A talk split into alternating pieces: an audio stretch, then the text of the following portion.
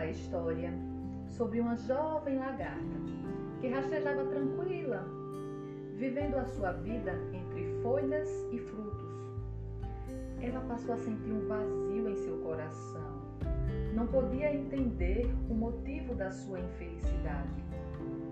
Pensava sobre como seria a vida se pudesse se sentir mais livre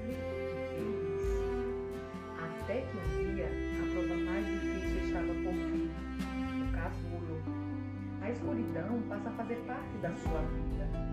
Apertada naquele lugar, começa a se debater, usando suas forças para sair viva.